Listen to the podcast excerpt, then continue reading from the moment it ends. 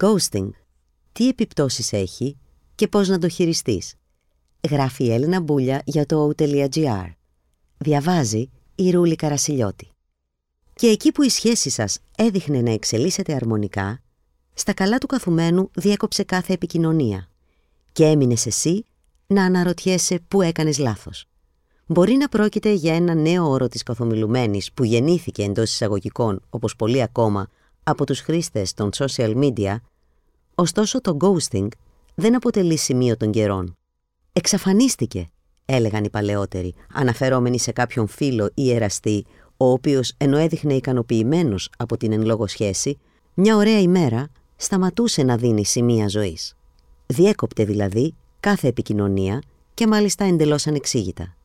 Τα πράγματα βέβαια στις μέρες μας, που η επικοινωνία έχει διευκολυνθεί όσο ποτέ, κάνουν το ghosting ακόμα πιο επίπονο για τον άλλο. Ειδικά όταν εμφανίζεται αυτό το διαβάστηκε στις γραπτές συνομιλίες, όμως ο άνθρωπος φάντασμα δεν απαντά ποτέ. Για τον ίδιο ακριβώς λόγο, η συμπεριφορά αυτή είναι και εντελώς αδικαιολόγητη. Γιατί λοιπόν να εξαφανιστεί κάποιος από τη ζωή σου με αυτόν τον τρόπο, τι δείχνει αυτό για τον χαρακτήρα του και τι για τη σχέση σας; Και πώς μπορείς να αντιμετωπίσεις μια τέτοια συμπεριφορά; Ποιοι κάνουν ghosting? Σύμφωνα με τη Λία Λεφεύ, καθηγήτρια διαπροσωπικών σχέσεων του Πανεπιστημίου της Αλαμπάμα, το ghosting είναι ένα όλο και συχνότερο φαινόμενο, το οποίο δεν αποτελεί απλά μία πράξη, μα και ένα αποτέλεσμα. Η ηλικία και οι τάσεις στις σύγχρονες ερωτικές σχέσεις σχετίζονται με αυτό.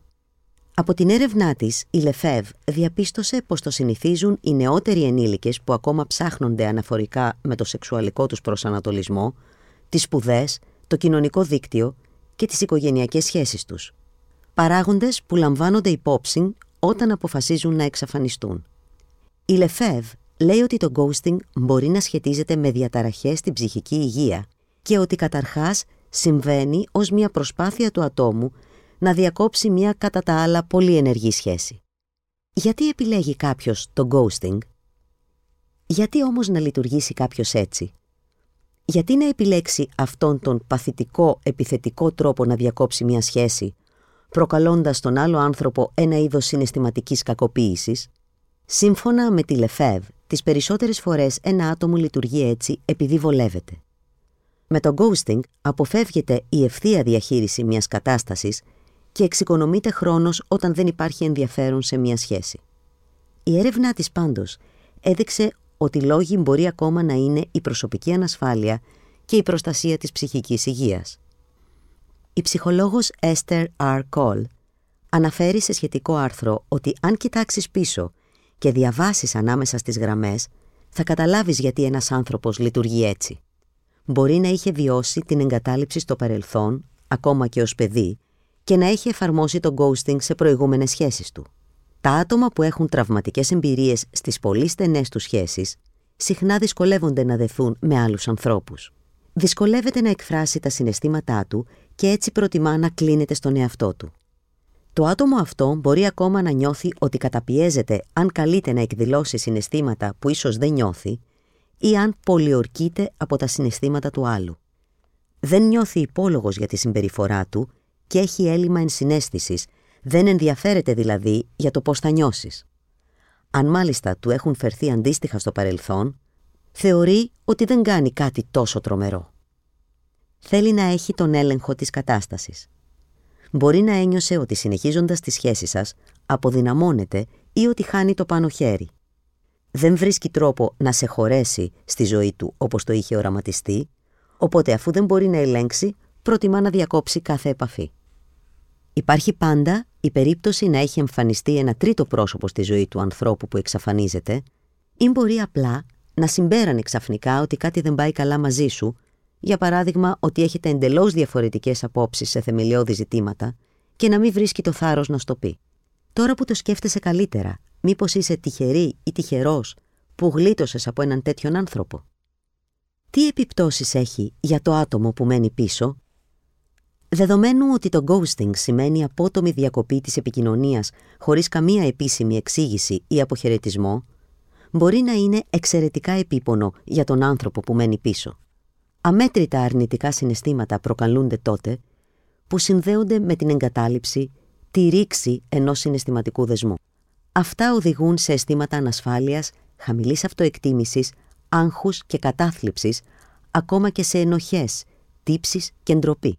Το ghosting μπορεί να οδηγήσει το θύμα εντός εισαγωγικών σε αμφισβήτηση του εαυτού του και να το κάνει να αναρωτιέται αιμονικά τι μπορεί να έκανε λάθος που να οδήγησε την κατάρρευση αυτής της σχέσης. Μήπως δεν αξίζει να αγαπηθεί; Αυτό μπορεί να επηρεάσει και τις μελλοντικές του σχέσεις. Σύμφωνα με την ψυχολόγο Lee Jerome, το ghosting επηρεάζει τους νευροδιαβιβαστές, ενεργοποιεί τα τραύματα εγκατάλειψης και απόρριψης, ενεργοποιεί μια συστημική εμπειρία απώλειας και τις ίδιες νευρονικές οδούς με τον σωματικό πόνο. Κάνοντάς το αυτό, παίρνεις μια σκόπιμη, εγωκεντρική απόφαση να φύγεις από μια κατάσταση με τρόπο που προκαλεί τραύμα και ντροπή, αφήνοντας τον άλλον αδύναμο να αντιδράσει. Πρόκειται για μια πράξη ναρκισισμού που δείχνει ότι αγνοείς εντελώς τα συναισθήματα ή τις ανάγκες του ανθρώπου για τον οποίο φαινομενικά νοιαζόσουν. Πώς να αντιμετωπίσεις το ghosting με αξιοπρέπεια. Τα κάπως καλά νέα είναι ότι το ghosting τις περισσότερες φορές μπορεί να προβλεφθεί. Η συμπεριφορά αυτή συνήθως ξεκινά σταδιακά. Το άτομο αρχίζει σιγά σιγά να διακόπτει την επικοινωνία, να μην μοιράζεται προσωπικές πληροφορίες, να εξαφανίζεται από τα social media, να καθυστερεί πολύ να απαντήσει σε μηνύματα. Αναγνωρίζοντας αυτά τα σημάδια, μπορείς να αρχίσεις να προετοιμάζεσαι ώστε να προστατευτείς εγκαίρως από τις επιπτώσεις του ghosting. Από εκεί και πέρα, ο ψυχολόγος Dr. Mark Travers δίνει τρεις συμβουλές στα άτομα που έχουν πέσει θύματα ghosting. Προσπάθησε να ανακατευθύνεις την προσοχή σου σε άλλες κοινωνικές συναναστροφές ή δραστηριότητες. Προσπάθησε να αποσπάσεις τον εαυτό σου. Μην περιμένεις διαρκώς μια απάντηση, γιατί αυτό δημιουργεί την αίσθηση ότι ο χρόνος δεν περνά με τίποτα. Επικεντρώσου λοιπόν σε άλλες πτυχές της ζωής σου που μπορεί να βοηθήσουν στην ανακούφιση του αντίκτυπου αυτής της εγκατάλειψης. Μην το παίρνεις πολύ προσωπικά.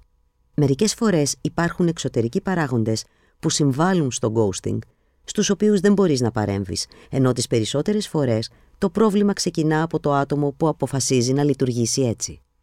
Μήπως το έχεις κάνει κι εσύ; Το ghosting δεν έχει επίδραση μόνο σε αυτόν που μένει πίσω.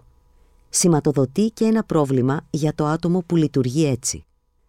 Μία αδυναμία στην επικοινωνία με τους άλλους. Δεν υπάρχει τρόπος να έχεις υγιείς μακροχρόνιες σχέσεις αν δεν μπορείς να δουλεύεις στα προβλήματα και να χρησιμοποιείς τις επικοινωνιακές σου δεξιότητες, λέει σε άρθρο η ψυχολόγος Brie Jenkins. Αν συνηθίζεις να λειτουργείς έτσι, υπάρχουν τρεις συμβουλές που αξίζει να ακολουθήσεις. Διατήρησε τις κοινωνικές σου σχέσεις. Είναι σημαντικό για τη συνολική σου υγεία να μπορείς να απολαμβάνεις τα ωφέλη μιας υγιούς σχέσης. Επικοινώνησε με διαφάνεια. Μπορεί το ghosting να σου προσφέρει μια βραχυπρόθεσμη ανακούφιση, όμως σε βάθος χρόνου είναι καταστροφικό. Ακόμα και όταν είσαι εξαιρετικά πολύ άσχολος ή κουρασμένος, ενημέρωσε τον άλλον και γλίτωσέ τον από τις ενοχές και όλα τα άλλα αρνητικά συναισθήματα. Σκέψου τη συμπεριφορά σου. Όχι μόνο για να αποφύγεις να βλάψεις ψυχοσυναισθηματικά έναν άνθρωπο, μα και για το καλό της δικής σου ψυχικής υγείας. Το πώς αποχωρείς από μία σχέση δημιουργεί ένα συναισθηματικό υπόλοιμα που συσσωρεύεται μέσα σου. Η απόφαση να τιμήσεις το τέλος μιας σχέσης, να πάρεις την ευθύνη των πράξεων που θα σας βοηθήσουν να προχωρήσετε και οι δύο, αφήνει βάσεις πάνω στις οποίες χτίζεται η δύναμη και η αυθεντικότητα. Προχωρώντας σε αλλαγές με χάρη και σεβασμό, σε βοηθά να αναπτυχθείς θετικά, με ανθεκτικότητα και αποτελεσματικότητα και να χτίσεις για τον εαυτό σου ένα υγιές μέλλον στις σχέσεις που θα ακολουθήσουν, καταλήγει η Τζερόμ.